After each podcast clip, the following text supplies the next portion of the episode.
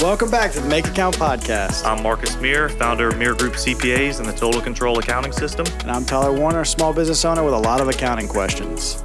All right, Tyler. I uh, I love these episodes when it's not just me talking because we have a guest today. That's right. Guest I've been excited to have on Reese Terrio, who is the CEO and founder of Fulcrum Sales and Marketing. So we're going to kind of let him go and give his story a little bit, give a little backdrop, tell us what Fulcrum does, all that stuff. Cool. So that's the intro. Huh? That's the That's intro. it, man. like Was it impressive? I'm, I'm overwhelmed. Right, you wonder what the Yeah. total control accounting system Yeah, is? yeah, yeah, yeah, yeah. like, Well, stay tuned. Yeah. yeah. Okay. yeah. Um, yeah. So, uh, like Marcus said, I'm, my name's Reese Terrio, uh, born and raised in, in St. Martinville, Louisiana, um, which is, you know, 20 minutes outside of Lafayette for those of you that are out of town. I um, went through college and got a job right out of college in medical sales, orthopedic device sales. That's kind of the job everybody wants if they're in, if they're trying to get into a sales career, you know? Yeah, those pay well right out of the gate. they pay they pay well they're exciting they're um it's it's something people can get passionate about which is helping other people selling something that help helps people Right. helps mend broken people you know it's kind of yeah. And you wear scrubs too. you wear scrubs I remember that tripped me out. I ran into a guy that I knew from college that I knew was not in the medical field, Yeah. but I was at the hospital and the dude walks out in scrubs. I'm like, dude, are you punking somebody right now? Why are you why are you walking out of surgery? And he was like, oh, I'm a, I sell uh I think he sold knees, uh, knee replacements. yeah, What- and was I, it jesse white no, no no. Uh, and I was like, that makes more sense that you're a salesman. That's why I was tripped out that you were in scrubs in a hospital. But I was like, they just let you guys walk around like y'all are doctors. yeah Absolutely. I, I like to tell people that uh you know like coming from public relations business school i got into medical sales and like i, I didn't even know what a patella was i thought it yeah, po- potato chip patella Yeah, same right. thing right. You know, is Yeah. it is it uh, a certain kind of Nutella nuts Yeah. bread? I have no idea. yeah. And so like um, I had to. It was like drinking from a fire hose. The anatomy, the navigation of anatomy, um, trying to understand what exactly we sell. The interesting thing about orthopedic devices is you don't really sell the device; you sell the technique, the surgical technique Okay. um, which is an interesting paradigm because a lot of people think they sell a product or a service. In orthopedics, they're all the same. All the you know they try to be different and they have Yeah. different tensile strength and They all load and last 20 years They're all lifetime. the yeah. you know, like they've all had millions and billions of dollars of research poured into them. They're all good. It's the technique. It's the how to get the outcome the doctor wants is what really what they're buying. And in Arthrex, that's what you sold. You sold, Doc, I got this new technique to do this repair, and it uses this special anchor and this special delivery system and this special, right? This special Mhm. special suture thing. And so it was like that's one of the things that it taught me was it's all outcomes focused. People buy outcomes. They don't buy products or services. They Oh, buy man. benefits, right? Don't don't make me go down this Right. rabbit hole. They- they buy- And we were talking about that the other day. Yeah. You know, they, they buy benefits, yes, and that's what I. Um, so to go back to my story, after about three years in orthopedic sales, um, our dis- our distributorship started to like dismantle. Ar- Arthrex was the company I worked for. They were out of Naples, Florida, but we were all contract contracted through a distribution network. We had like a probably a forty million dollar distribution company, um, and our territory did about sixteen of that forty, and so we were a pretty robust group. And um, I was really rising to the top of that group because I was one of the only guys in the group that enjoyed prospecting for new business, and Mm. I'll tie back into Yeah, that I was later say. because because in, in orthopedic devices you have uh, all of my friends that are in that field if they listen to this they're going to laugh when i say the word case cover you have people that are just case covers. They show up to the case. Yep. they do their job and they'll cross sell upsell if the opportunity presents itself.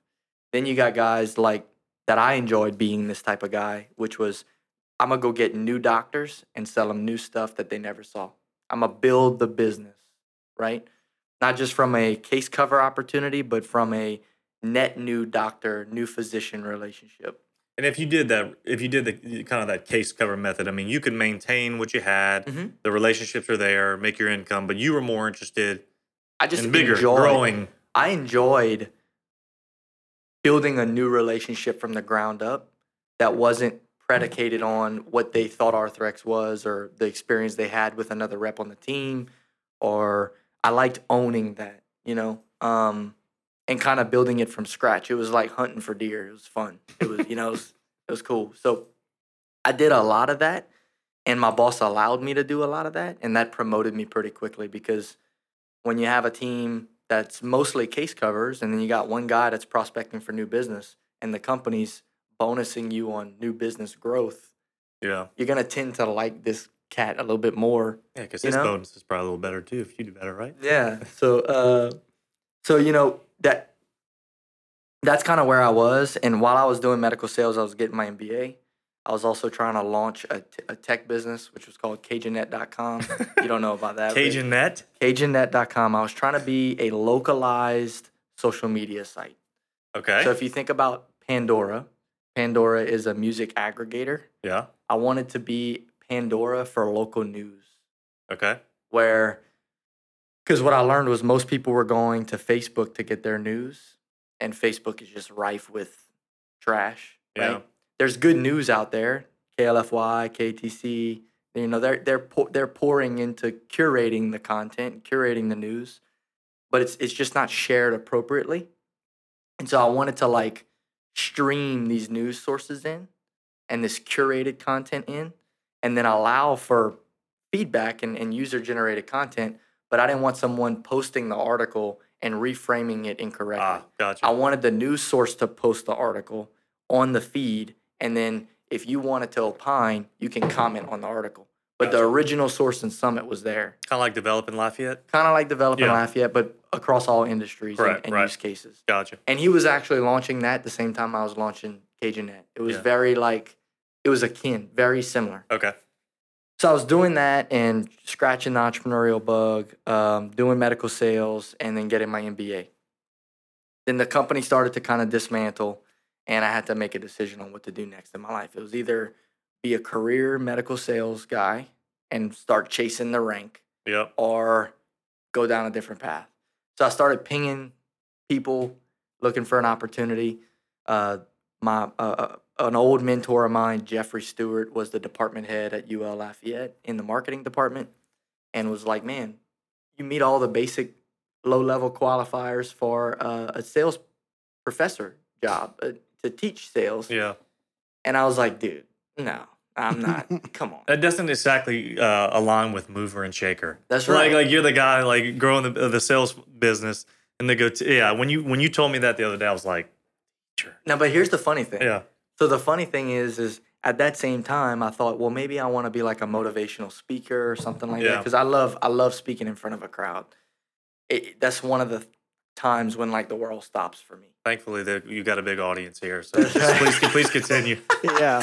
So you should be Our really loyal feeling, listeners. feeling the That's- thrill right That's now. That's right. I, I'm like juiced up right now. Um, so I was doing a lot of speaking at like high schools and, and stuff like that for free, you know, and just kind of working that muscle. Yeah. And so when he when he pitched that out, I was like, oh, I get to speak in public every day. Kind of cool. And so I, you know, I said, well, why not? I'm just gonna I'm gonna go and interview with the dean. I'll never get this freaking job. You know, Right. I'm 24 years old. I don't know anything about sales really. Right. And so I ended up interviewing with Dean Fontenot, and she offered me the job that night. And um, it was like, whoa, okay, yeah, I guess. Yeah. So I took the job, and uh, I'll never forget the first the first day of the first semester. I thought, man, it'd be fun to just sit in the front row and let all the students come in and just be like, "Where's this asshole at?" You know, like, are we gonna start class? And Yeah. they'd walk in, and everybody, you could tell everybody was kind of like, "Man, where, where's the teacher?" You And know? you're in a hoodie, of course. And so I said, uh, I stood up and I said, I'm gonna teach this damn class if this guy's not gonna show up. And Did you they- really do this? Yeah, I really did this. and they were like, because I had to settle my nerves, man. I was I was so nervous. That, oh, you And, me so um, many ideas now. And then they were like, uh, yeah, man, like they laughed or whatever, like look at this guy, you know. Yeah. And so I said, I'm Reese Terrio. I'm gonna be teaching y'all. And they were like, yeah, very funny.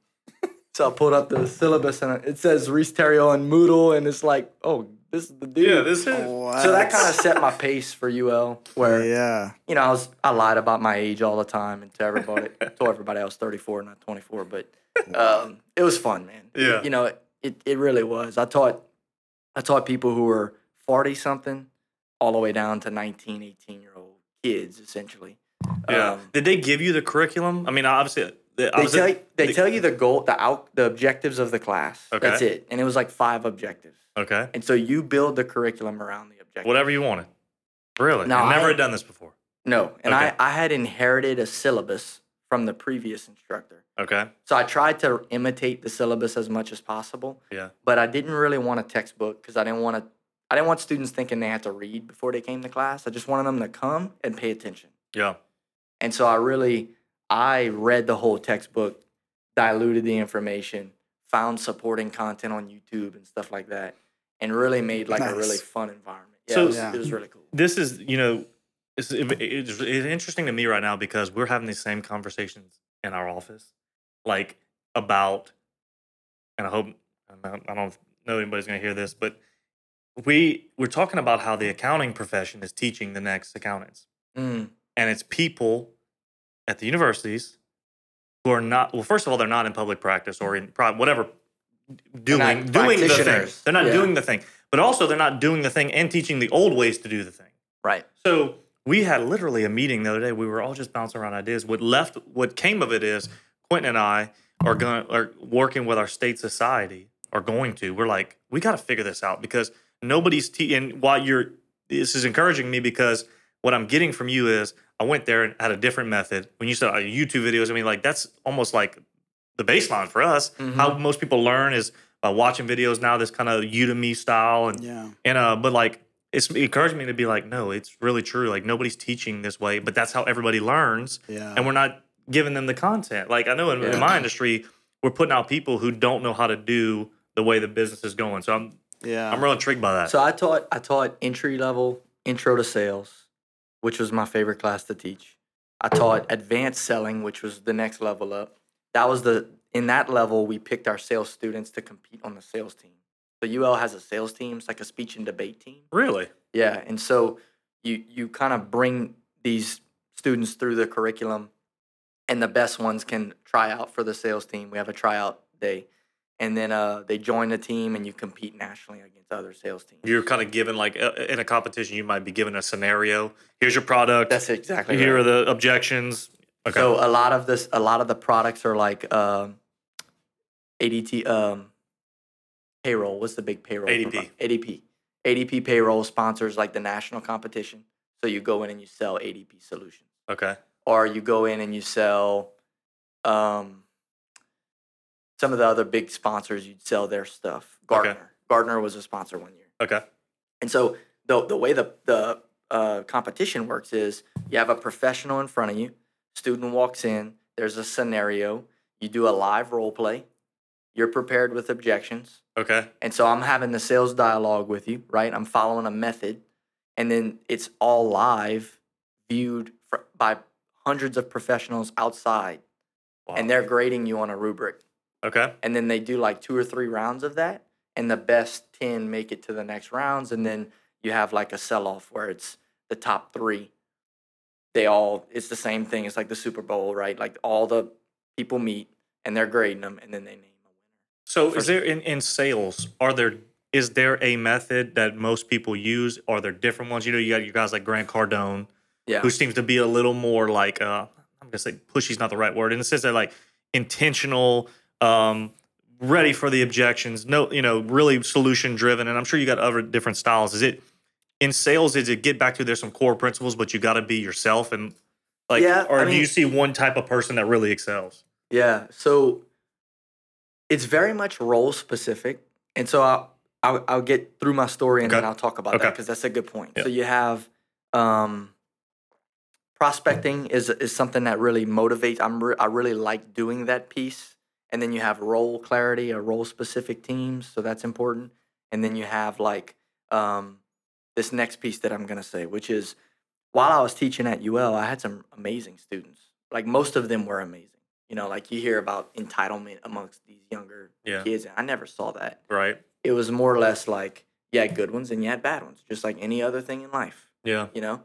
And the good ones were really good and the bad ones were really bad.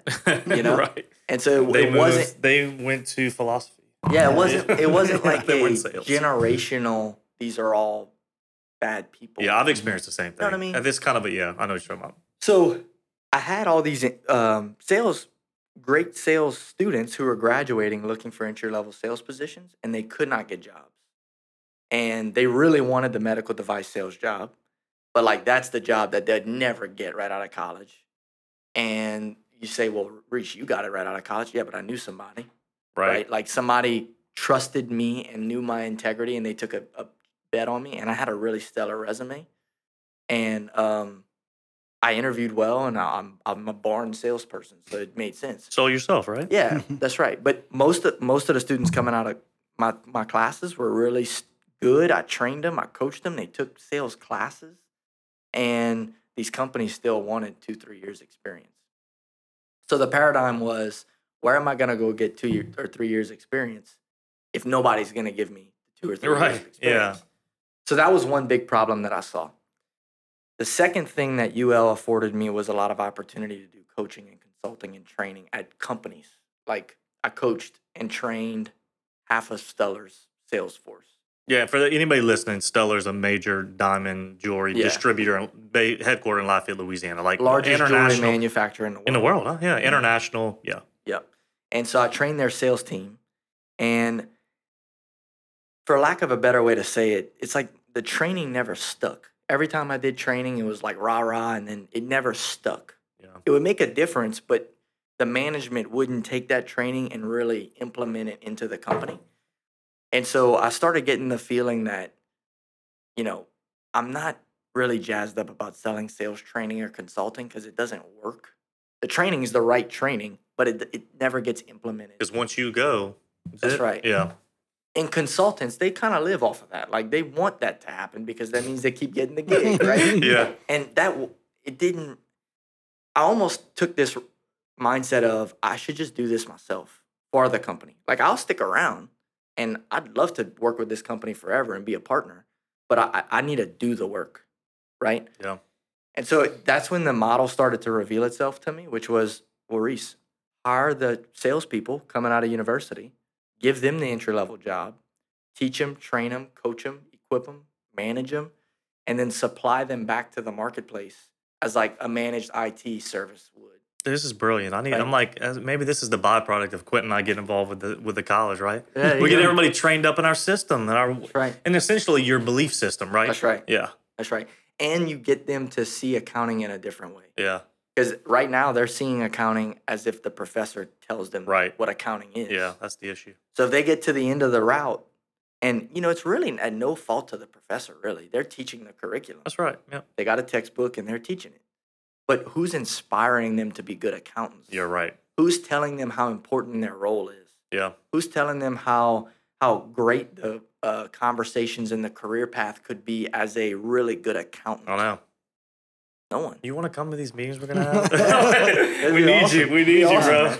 So I was able to do that in the classroom. Tell them the importance of sales, show them the path, um, inspire them, and motivate them.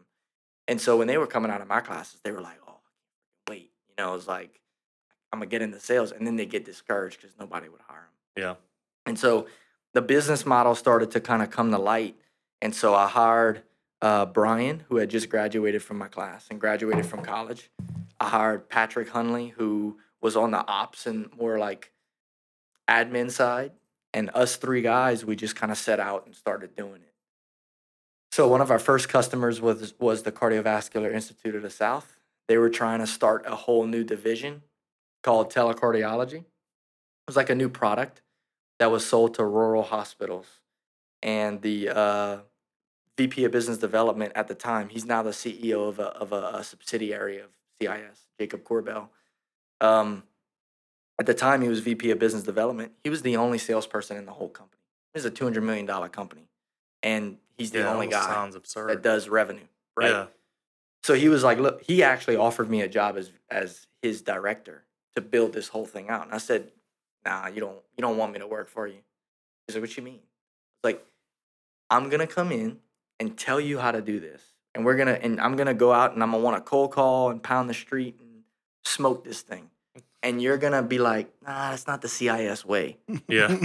Right? I know it because Yeah. Yeah. y'all have grown organically and Yeah. y'all don't do outbound B2B sales and you're you're mostly growing through patient growth. Yeah. Yeah. And so it's like, you're not gonna get it. So I said, why don't you just contract with Fulcrum? I'll be a director. I'll go hire the team, and we'll produce the outcome. that So at this point, you said full. You had you had started full. I had started. yeah. yes. You had a couple clients. I had a couple like performance only clients. okay. Gotcha. And we were just seat of the tail trying to figure it out, you know, flying by the seat of the pants type thing. And CIS was our first big like this is a known company in town. This is a big deal. Yeah.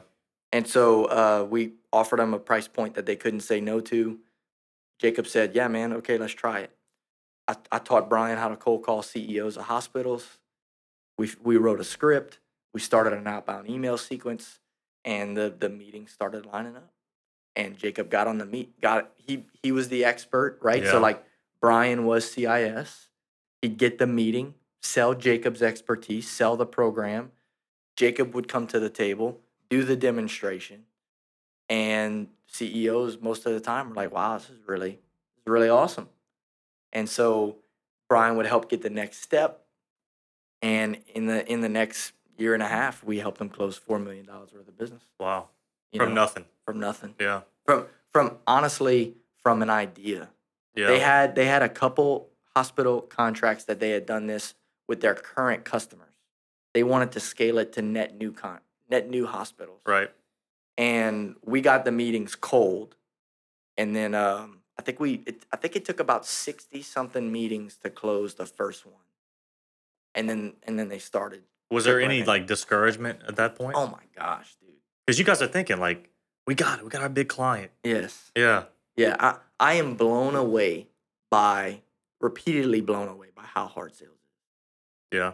How hard it, it's so hard. Yeah. And in certain Which is probably why it turns over a lot of people, right? it turns over a lot of It's people. not for everyone. and I, I'll say this too. I learned that companies don't hire entry level salespeople because they truly don't have a sales strategy. Probably why they don't hire entry level accountants because they don't have a good accounting strategy. Right. So they're hiring someone who's a veteran, couple years experience at the bare minimum, Yeah. hoping that they'll come to the team and tell them what to do. Uh, okay. They're hoping that the strategy's baked in. Yeah. from the former employer, from the former company that they worked at. They're hoping that that salespeople come, that salesperson comes in and says, "I worked for Epic, you know, the largest uh, healthcare ERP um, EMR system in the world. I know how to do this healthcare sales thing." Right. They won't hire an entry level salesperson because they don't know how to put them on a path of success. Right. And so that's kind of how the, the Fulcrum business model works is I'm really good at seeing the path and, and paying attention to what's working, not working, and building that path on the fly. And so I can coach the entry level sales team, and they're not entry level anymore, but I can coach my team on how to execute well and deliver outcomes for the client. Gotcha. Yeah. And we've gone through so many gyrations on pricing and Oh, I on bet. approach and on business model. Join crazy. join the club. That's right. you know? Yeah. All right. So you got you got Fulcrum going. You got the client that launched you. Yep. Like what are what are people coming to? So I want then you, and I talked about this and I didn't I didn't know the difference. I mean, I, I knew what inbound sales were, kind of like in the jargon. Yeah. You hear people talking like, Right. got to get inbound leads. I'm like, okay, I get that. Like, my content's got to bring people in. That's I got to right. drip campaigns and, but like the outbound stuff, I never heard it really described that way. So kind of explain that a little bit for people who are like, okay, what does that mean for outbound sales? I think people get salespeople, but kind of bring it all together as to what exactly y'all are doing. Yeah, so there's really in in first of all, we should clarify that I'm talking about business to business. Yeah, correct. Sales and marketing. Yeah, you said B2B. Yeah. B2C, business to consumer is a little different, Yeah. you know. Um you're in the B2C game mostly, which is um consumer, right? In real estate, you're mostly selling to homeowners and stuff. That's a consumer. Right. Um if you're doing commercial real estate, it's B2B Yeah. to some degree. Right. So anyway, I say that because it's it's it's important to understand we're in two different buckets. In B2B, you have two si- two kind of different approaches that you can do at the same time, but most people do one or the other. And the, the popular one right now is inbound marketing, inbound selling Yeah. versus outbound selling. Yeah. So, what you learned in school was called push and pull marketing. That's the that's the terms we learned. Coming, Okay. Coming up is push marketing is I'm gonna take my thing and push it onto the receiver. Okay. Pull marketing is I'm gonna do a bunch of stuff to bait the customer in. Okay. So one is I'm pushing my message, the other is I'm pulling the customer to my message. So long form content like a podcast, uh, downloadable ebooks, um, digital ads, SEO, search engine optimization, um, email drip campaigns like very graphical email kind of newsletters Yeah. um, even advertisements in industry magazines, trade shows, that's all pull marketing Okay. because I'm trying to bait the customer in to my brand. Push marketing or push sales outbound would be I'm going to identify my ideal customer profile and I'm to reach out and start the conversation proactively Okay. and not reactively Okay. right? And the the the real truth is that push and pull are like two hands washing each other. Can you wash one hand by itself? Yes. But is it better to use two? Yeah. yeah. Yeah, clearly. So it's really push and pull are they juice each other. So if, if you have a good pull strategy without a push strategy, then you're only focused on that one strategy Yeah. and it's got its limitations and pros and cons. It could be very expensive. It can be very unpredictable. It can be very limited in a lot of ways. It can be be very hard to pull in qualified leads. Like if you if you're running a pull strategy for Meir Group, Yeah. you might get people that want to um, they want to just a normal W two tax, Right. and you don't want that kind of Right, customer. right. We talked about that. Yeah, yeah. That's not your ideal customer. Right. So if you run a in if you run an inbound scheme, Yep. it's really hard to say don't give me that kind when that's kind of the customer Yeah. you know it's hard to differentiate so on an outbound you can be laser focused right you can you can say i want you to reach out to construction businesses that have over 10 employees and i want you to say this because i know that construction companies have this pain point with this issue and we've developed this flyer that when they say yeah send me more information you send them that. Right. and that's going to start the conversation to get the meeting to then land the business. Okay. so one's more one's proactive one's a little bit reactive. Um, and so it's important to say like you have two sides of that funnel the customer funnel.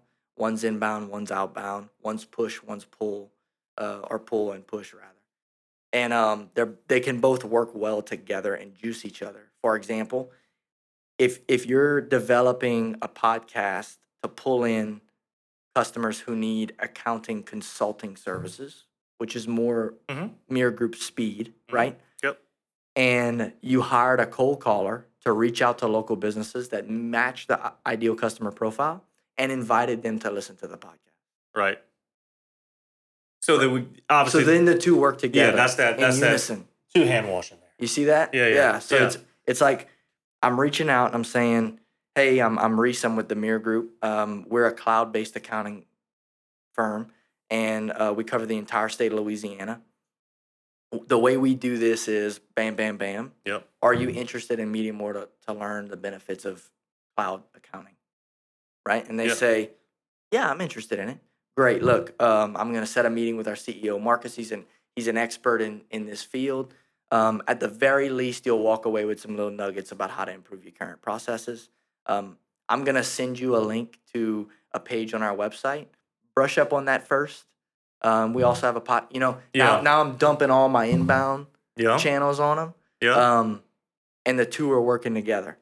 Another thing we see a lot with outbound is that Google, when you push out a page through an email campaign or an outbound cold call campaign, when when you include a link to say like check us out here, and they go to that link, Google sees that as an organic visit. So they start rocketing that that link up the SEO ladder. right.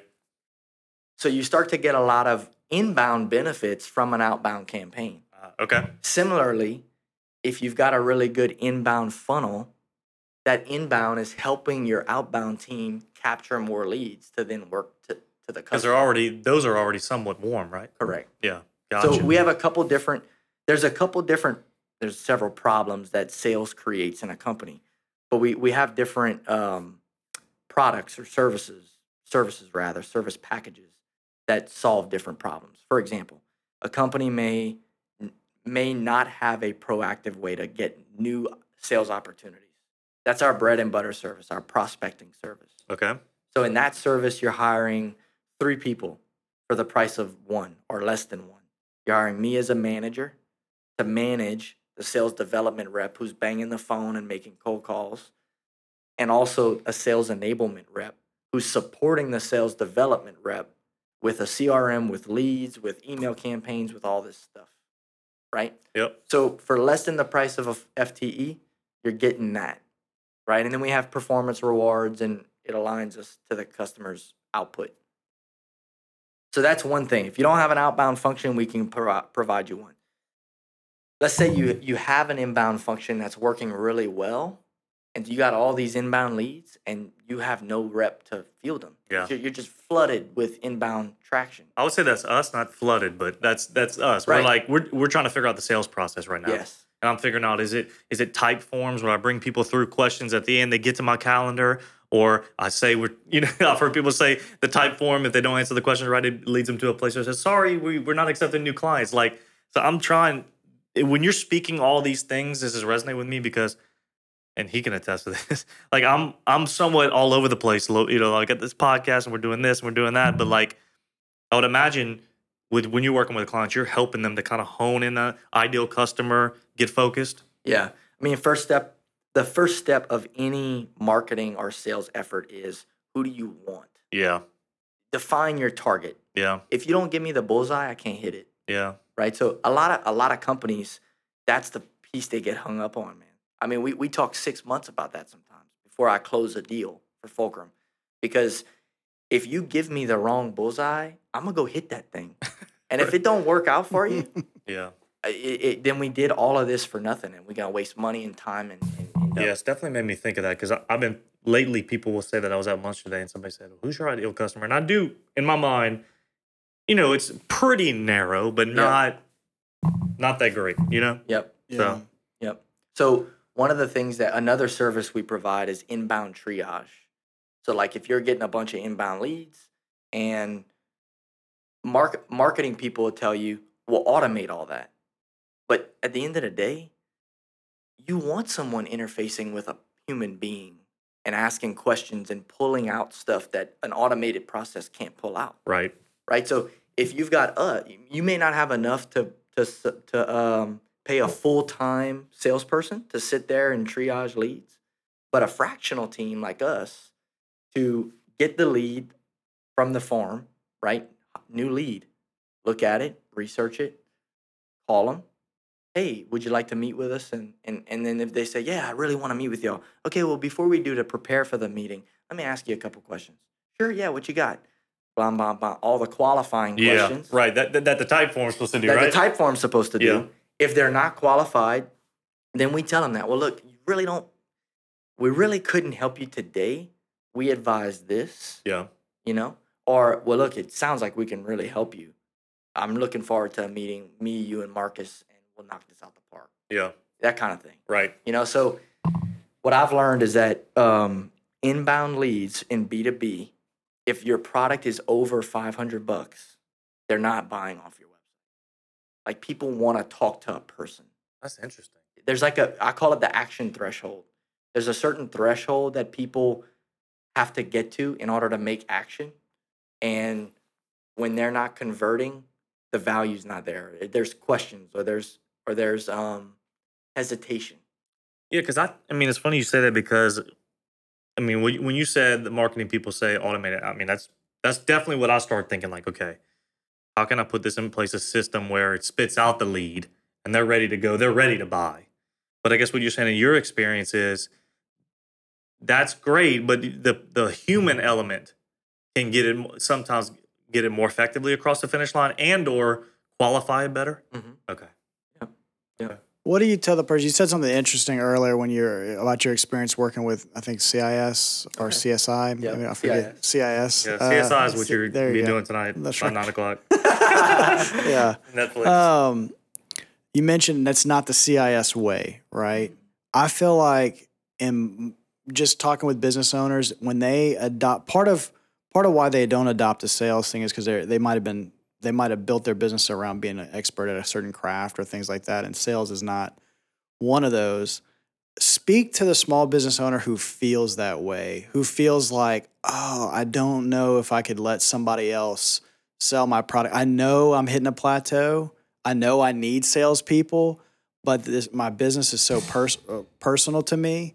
Uh, whether they would articulate that or not, but you Yeah. can see it in how they react. Oh, like, yeah. oh, letting somebody else Sale- cold call even, my the, even the term sales. yeah, Yeah, or like, letting still- somebody cold call on my behalf. Like that's just not how. Oh like, yeah, we sp- fight that a lot. Speak to that Yeah. on on what you know. How do you address that with clients? What do you what do you say to them? So one of the one of the top use cases we see is that a founder, CEO, or VP of sales, VP of business development is the best closer on the team.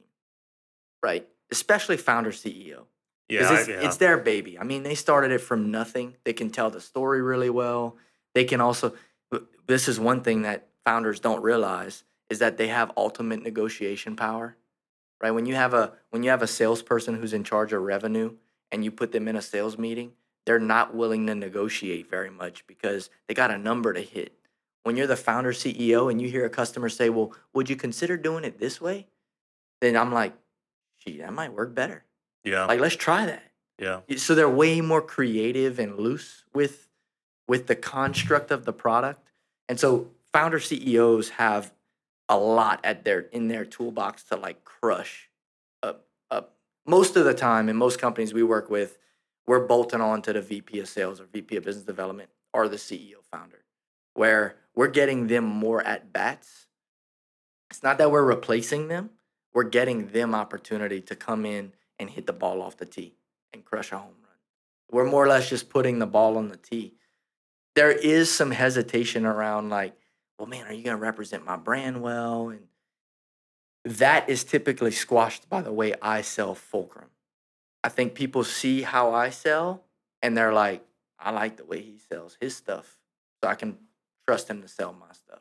Well, I think what's interesting too is that Proof's in the pudding to Yeah. some degree sometimes. there is a there is a little bit of a paradigm, like you know, like I was saying, even though even the word sales, Yeah. to some people like ooh, sales, like, Mm-hmm. but like I I've, I understand that, but like I've started to experience in my career when people respect people who are confident, if it's the sales team, like an outsourced sales team, your own sales team, or the founder, who are confident in their product to sell it. Yep. Because I was reading something, I forget what it was. I think it was uh it was Mike Michalowicz's new book. I don't know if you Yeah. it right, Profit First. Profit First. It was uh it was the it was his marketing, but what is it called? Get different. Okay, Get And he said, you have you believe in your product so much, you have an obligation Yep. to sell it Right. that resonated with me and it almost made me think like i've experienced that with people where they come to me selling and i'm a business owner i'm like i'll give you a shot Yeah. i can appreciate when somebody has enough confidence in their product to say no you need this Right. you know so like it's an interesting because i, I felt what you're feeling which is oh man sales guys calling cold calling people but like if you really believe in your product there is like that that obligation like no i got to get this out there and we feel that way mm-hmm. about our product we're like Yeah. people need this stuff Yeah. Yeah. but it's it's a, it is a much of a paradigm you know yeah. And let me mention this too. Most cold calling is done by people who are poorly trained and poorly managed. So on the receiving end of the traditional cold call, it's not very good. yeah When you have someone who's good at it, competent, confident, clear, um, and has done the work to hone the messaging to where the value's immediately obvious, cold calling's not that bad. yeah you All right, know? I, I gotta put throw this at you, man. I feel like it's an elephant in the room, but it might be a square peg, circle hole. Okay. Everybody hates getting cold calls. yeah I, I don't answer my phone anymore unless I know, Yeah, I was- who, I know who people it is. freak out whenever I say what How, I do. help me get from point A to point B because I'm just thinking you have a business around cold calling, not only cold calling, you're cold calling executives, people who obviously are with gatekeepers yeah, like Yeah. I know I'm thinking, how would you call me? I don't I don't answer my phone, and I don't. I I know a lot of people who are in the same boat. Yep. So it's it's uh the, the secret is omni-channel. So it's it's multi you gotta give people options to control the conversation the way they want to have it. So it's not just cold calling, it's cold email, it's cold LinkedIn, it's all of it. Okay, so Right. that cold calling is just a is that's cold help- outreach. That's Apparently- that's helpful. Apparently, yeah. you're just trying to get warm somewhere. This is Yeah. what I'm getting Yeah. from this. Like Yeah. everything's Yeah. cold. Get something. that makes that makes So more let, let me tell you how, me. How the we do LinkedIn it. thing. I I'll want to tell talk you how about we that. do it. So the way we do it, and LinkedIn's like probably our least used channel. Um, it's used more as a research primer than it is a, an outreach channel. I find LinkedIn outreach is very spammy. Yeah, there's hate a it. whole Yeah, talk about that. that's right. So, kind of, if if there was one thing that I would say I am like the best at, the best in the world at, is cold email outreach. I crush it at that, and I use I use that. Says the sales guy. I love Yeah, it. Yeah, and I- No, I, love it. Yeah, I love it. I, I, I mean, believed it. Yeah, I'm like, where do I just send just emails? I want to sell something. man. It's just the truth. Can we make a product and start selling it? Yeah. It's just the truth. and and we use that as a warmer for the call. And so um the way that the way it kind of works or looks would be like imagine uh, a client hires me to cold call CPA firms. I was going to ask you this. I want to give you an example. CPA firms. Okay. I'm Oh, calling on CPA firms. And I'm selling them a tax software. Okay. Right? And Marcus is going to get in that list because he fits the bill. He's the CEO of a CPA firm. Okay? So he's in my list. So first of all, the list is the strategy. Right? Like a plant can't grow in rocky ground.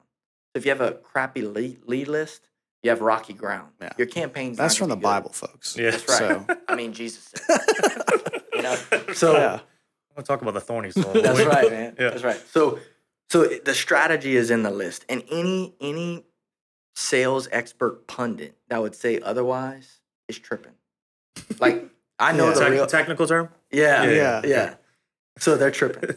Um, that is the technical term Yeah. from St. Martinville. That's Yeah. right. Uh, so, so they, yeah. So the list is very, very important. So in that list, if I've got a really good list, I've got Marcus's direct line. I've got his cell phone number if I can find it. I've got his validated, verified email address.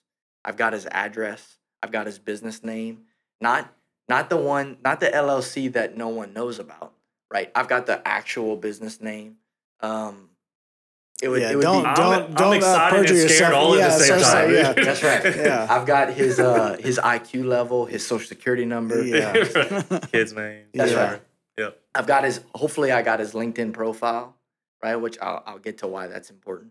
So all that data comes up and then we we verify all the data.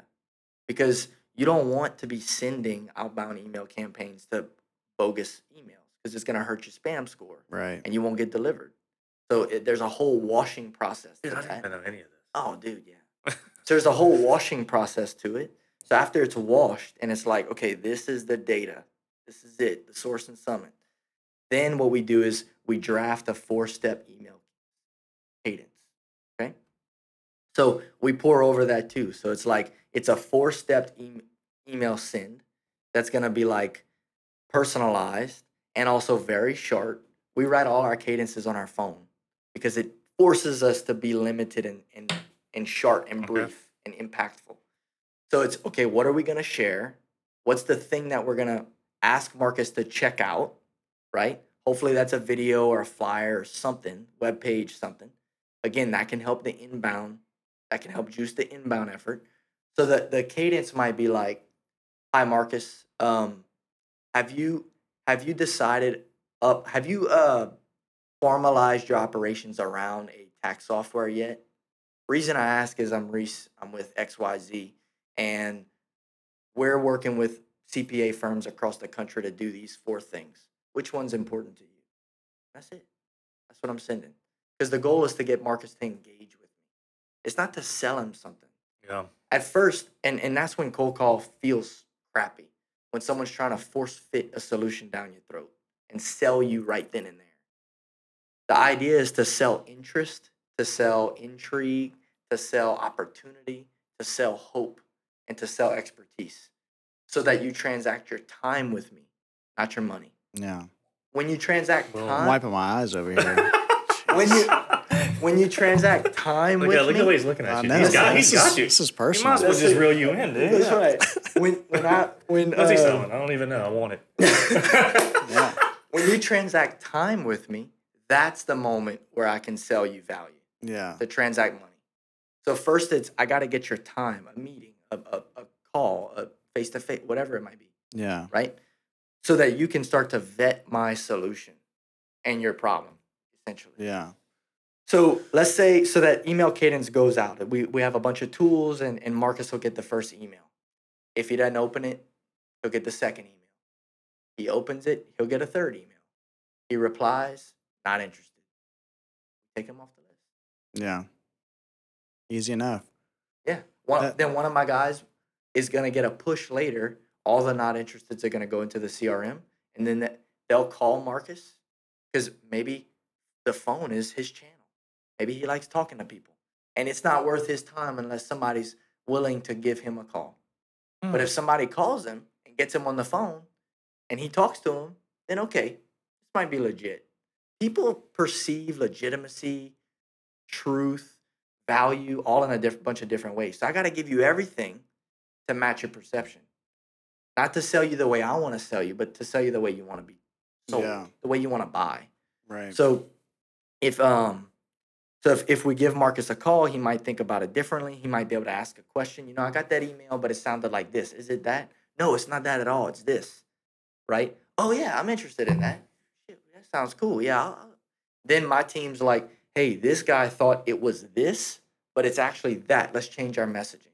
Let me ask you a question. And after a ton of iterations Yeah. around that, sooner or later, everybody's saying yes so I'm, we got the right message. I've noticed a bunch of times.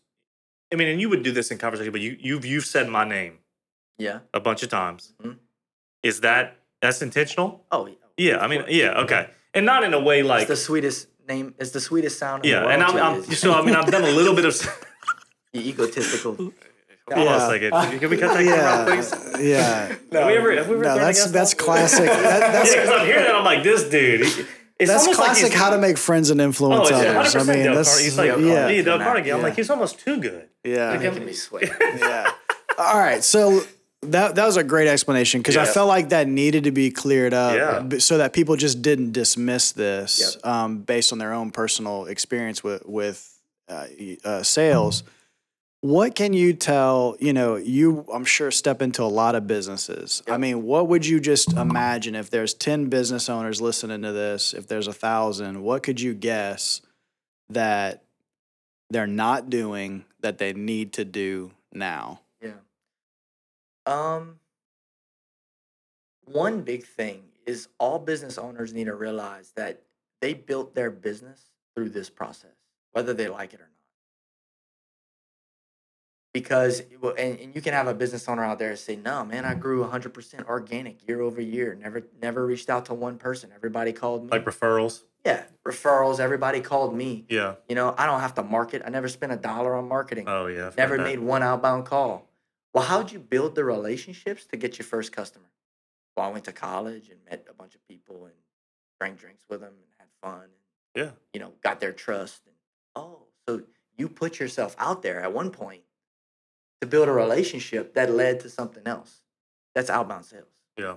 Like at some point, you got to interject yourself into the marketplace. Yeah, And I think that's that's true outbound for growth. I mean, I've seen, I've plateaued a few businesses in my day, uh, and, and and it's all it's usually because yeah, it, that organic growth only gets you to a certain mo- Yeah. point, right. and then you have to build an infrastructure, and that transition is really difficult. Is there anything you could tell the business owner who's stuck in that moment Yep. where they've like, man, I've built a business, and it's been that way. It's been referral after referral, just doing a good job and Yeah. helping people. How do you move out of that into a just to start building building something that's Um, bigger than that? 337-255-6483. no, it's it's really you got to start. What I would advise them to do is get intentional about okay, who is where are the who are the referrals? Let's define the referrals. Let's create a persona to use a marketing buzzword. Let's use let's create a persona around the referral, right? Eh, Who are they as a person? Who are they from a business standpoint? Don't just tell me that, yeah, we work with CPA firms. Okay. What's that tells me nothing. Right. I mean, that's like that's a that's trying to boil the ocean. Oh well, there's only like forty thousand CPA firms in the country. Yeah, that's the ocean, eh, right? Oh, the, oh, the old. If I just get one percent. Yeah. Oh god. Tell that- me exactly. Yeah. So if you say, well, well, we work with guys just like Marcus, CEOs of CPA firms. Yeah, but what about Marcus makes him want to work with you? That he's proactive, that he's progressive, that he's innovative, that he's young, he's hungry, he's got he's got Can you stop le- with young? I like that Yeah, one. yeah, He's yeah, trying yeah, 40s. Yeah. yeah. He's uh he's got gray hair. yeah. Please. Please keep going. um, so what about Marcus makes him a good fit and makes him a referral, right? So get really intentional about that. So now you've got your target defined, and then what about your product or service is going to make him salivate? And if you can, if you can figure that out, then you can start to force fit those. those you can start to grow beyond the plateau. And uh, one thing that a lot of people don't think about too, and I'll, I'll encourage every business owner to think about this, is to develop channel partners. And if if you're scared to outbound, direct to con- to customer, then at least outbound channel partners. Create Alright. an affiliate program or a channel partner program where, like, for example, Marcus may get a ton of referrals from other CPA firms who only want the tax stuff, right? So could he develop a, a channel partnership that rewards or incentivizes CPA firms that only want tax to send him business and he'll send them the tax business and they can formalize that. How easy is that call? Hey, um, XYZ accountant, you know, I'm Marcus Meir. I'm the founder and owner of um, Meir Accounting Group. I'm, I'm you're perceivably competition, but I'm not.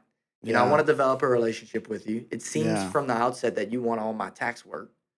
I'll give it to you. Yeah, I call those residual relationships. go. Yeah, that comes from you know how when you were 24 you were a professor. Mhm. When I was 24, they gave me a business column at the paper. No business Wow. doing Okay. that. I didn't but know that. yeah, I had a bit.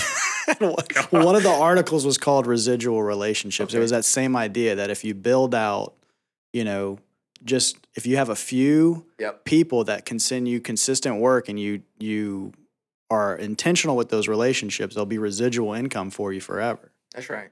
You know? and and you know um i'm i'm trying to and that's really called an indirect selling method so in the in the in the profession of sales that is a whole sales method methodology which is indirect selling like for example not to throw logos out in business you might have to bleep this but I- i'll say this the red stuff in a bottle that we all put on our eggs and our our food that we all love in avery island Yeah, Tabasco. yeah it's Yeah, I think we're okay. i don't want to Hold on, we're trying to get partnerships here. So Yeah. we, we need we, we need uh, uh, ad dollars for the That's podcast. there yeah, yeah. So they, their entire business is built on indirect sales. They don't sell directly to you and me. Sorry, they don't. They sell through restaurants, bars, and and retailers, grocery stores. They don't control the sale of their own product. So business owners sometimes think like, well, how do I go direct to customer? Well, how'd you grow? Oh, I got referrals. From who? From these guys. Well, how about we build a program around adding value back to them and then outbound the crap out of them? They'll line up. Hmm. Yeah. You know? Yeah. It's you're putting an investment in that channel, but if that channel has yielded in the past, that's the one to invest into. Or you could build a from scratch outbound method that goes direct to customer and crushes it. Yeah. Do both. Do both. That's your motto, right? That's right. Do all of it. yeah, both hands together. That- La- right. I like Lather, that. it, lather it Wash up. your hands. Yeah, Yeah. yeah.